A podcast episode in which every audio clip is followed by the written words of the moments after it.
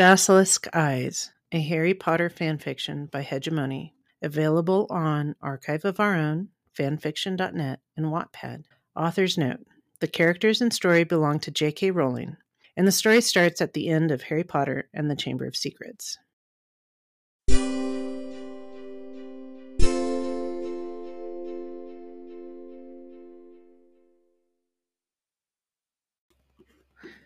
Chapter 38 Speaking with Gemma. As Harry neared the dining hall, he wondered if the big doors would o- be open or closed. It had seemed like Healer Jordan had used magic to open them earlier, but he hadn't heard her say a spell. Was there a panel like in the O&M room that was charmed to open and close the doors, kind of like a m- muggle elevator? He imagined he could ask his staff to locate things like that if he knew what to ask it. As he reached the doors, his staff informed him that he had reached his destination. He felt the area with his staff and discovered that the doors were open. That's a relief. I'll have to ask Healer Jordan about them later. It gave him an idea, and he said, Navigant Healer Jordan. His staff was silent. Navigant group of people worked, though, and soon he was at the edge of the group of family and residents waiting for Healer Jordan. He was glad he had a chance to nibble on a sandwich with Hedwig because the food aromas in the dining hall were making him salivate. He heard someone approaching him and again felt a small hand on his arm. He turned his face toward them. Hi, Gemma, he said. He was pretty sure it was Gemma. She lifted up his arm and gently coaxed him to turn it palm up. Then her fingers her finger was tracing something on his palm. He furrowed his brow in concentration, trying to figure out what she was doing, and then it hit him. She's spelling. Hi. Gemma had spelled H and then I into his palm. He smiled, and she squeezed his hand warmly. Then, he, then his smile faltered. Could she understand him when he spoke? He cast around for something to ask her. Well, he had a million things he wanted to ask, but they were too complicated, and he needed something simple. She was spelling into his hand again, and he had to focus to understand what she was writing.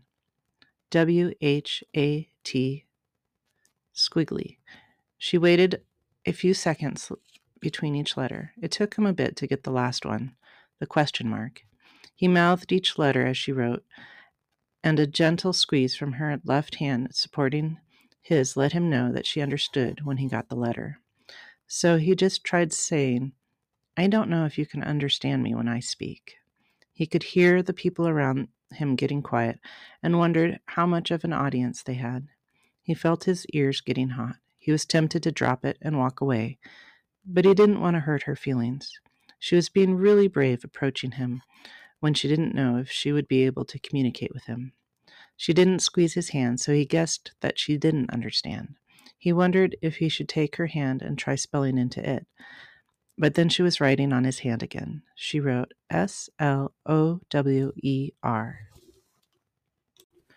So he tried again. He figured he didn't really need to voice what he was saying as long as his lips were making the motions. So he tried slower, but barely breathing the words so they were very quiet. This time he phrased it as a shorter and slower question Can you understand me? She squeezed his hand. He breathed, and the corners of his lips lifted in a small smile. That's a relief.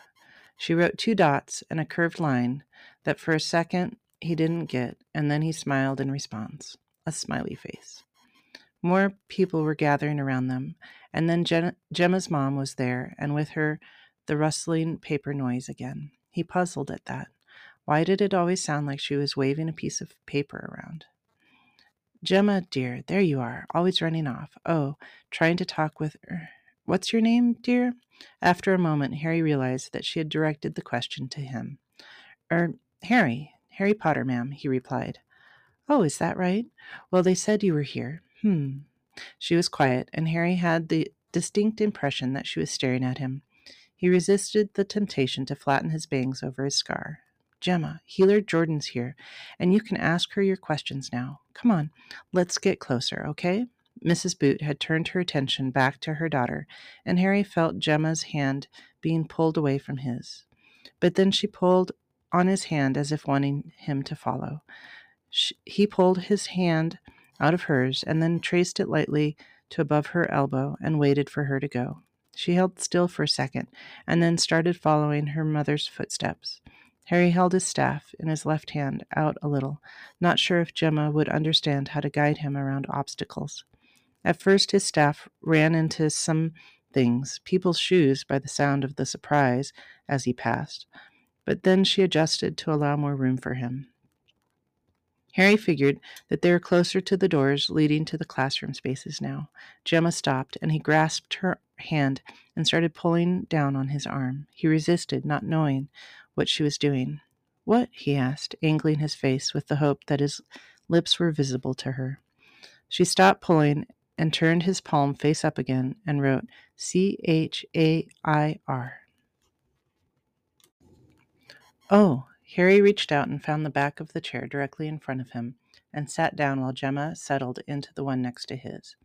She took his hand palm up again on her knee and wrote W H E R E space S I S T E R space D A D question mark. He was confused. How was he supposed to know where her sister and dad were? He shrugged his shoulders. She wrote Y O U R space S I S T E R space D A D, and then tapped her finger on his chest for emphasis. Oh, she means Hermione and Dr. Granger. He started to explain.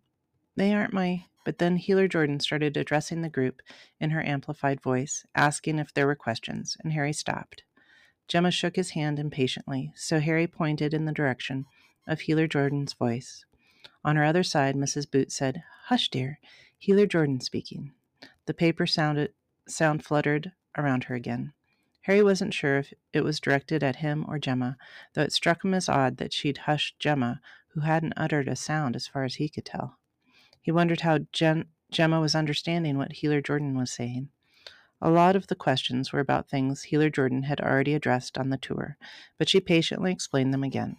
One of the parents asked why they had male and female residents sharing rooms, and Healer Jordan explained the importance of community and also went over the guidelines again about proper conduct and the center's expectations for how residents would behave and respect each other. She also stated that there would be consequences if the guidelines were not followed. Harry could hear a, quill scratching on paper on Gemma's other side and thought that Mrs. Boot must be taking notes, but then he realized that she was writing messages to Gemma. Was she translating for her? He decided it was too sporadic for that. Harry hoped that someone would ask how the big doors to the dining hall open. He also wanted to ask about a muggle phone, but he thought he'd better ask that one in private. He finally he raised his hand. Yes, Harry, Healer Jordan said. He was glad she used his name, as he had heard her responding to other people without their names, and wondered how she, he'd know that she was calling on him. I was wondering how do you open the doors to the dining hall in the library? As he said it, he realized it sounded silly. Someone, a few seats back behind him, snorted loudly. Healer Jordan answered with no judgment in her voice. Great question, Harry. The dining hall doors will be open at meal times, and if you need to enter the space outside of that time, there's a panel located on either side of the door at the right as you're facing the door with braille markers indicating what the buttons do. I'm happy to show you once we're done here. There were a few more questions. Harry wondered if Gemma was going to ask hers, but if she had, he couldn't tell. Healer Jordan invited them to enjoy the lunch and told them that they would have free time until one o'clock to rest and get settled and say goodbye to their families, and then the residents would meet their instructors in Mont Blanc, the first classroom they had visited. Healer Jordan came over to Harry after she was done. Hi, Harry, it's Healer Jordan. Is this a good time to check out the panels for opening the doors to the dining room? Oh, yes, thank you. Yes, Gemma, I'll bring him back here. We'll just be a moment, Healer Jordan said. He could hear some paper fluttering near Healer Jordan now. He was beginning to wonder if it had something to do with communicating with Gemma. Healer Jordan had tapped the back of his hand with hers, and he grasped her arm above the elbow and noticed that she seemed to be making motion, movements with her hand. Sign language. I noticed that you and Gemma have figured out a way to overcome your communication barriers. Er, yes, Harry said, though he felt as though their attempts were pretty cumbersome and awkward. Uh, What's that paper noise I heard when you and her mom were talking to her? he asked as they walked through the dining hall toward the entrance. Oh, that's a handy little charm that writes out what you're saying on a slip of paper.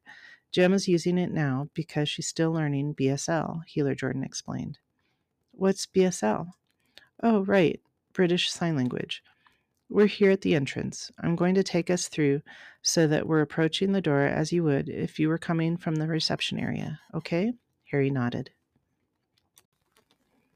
So, if you're using your staff to help you find your way, you can ask it to Navigant Door Panel, and that should work on any entrance that has a magical panel for controlling the door, as well as Muggle elevators or other similar devices.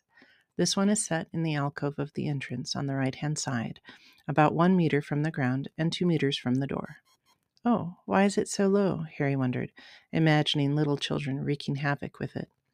So anyone can reach it, even if they're using a wheelchair. Oh, right. Healer Jordan took Harry's hand off her arm and guided it toward the panel. Here's the panel, and here's the open button. There are two arrows embossed on the surface that are pointing away from each other. Can you feel that? Oh, yes. He moved his hand over the button and then found another button that had the two arrows facing each other.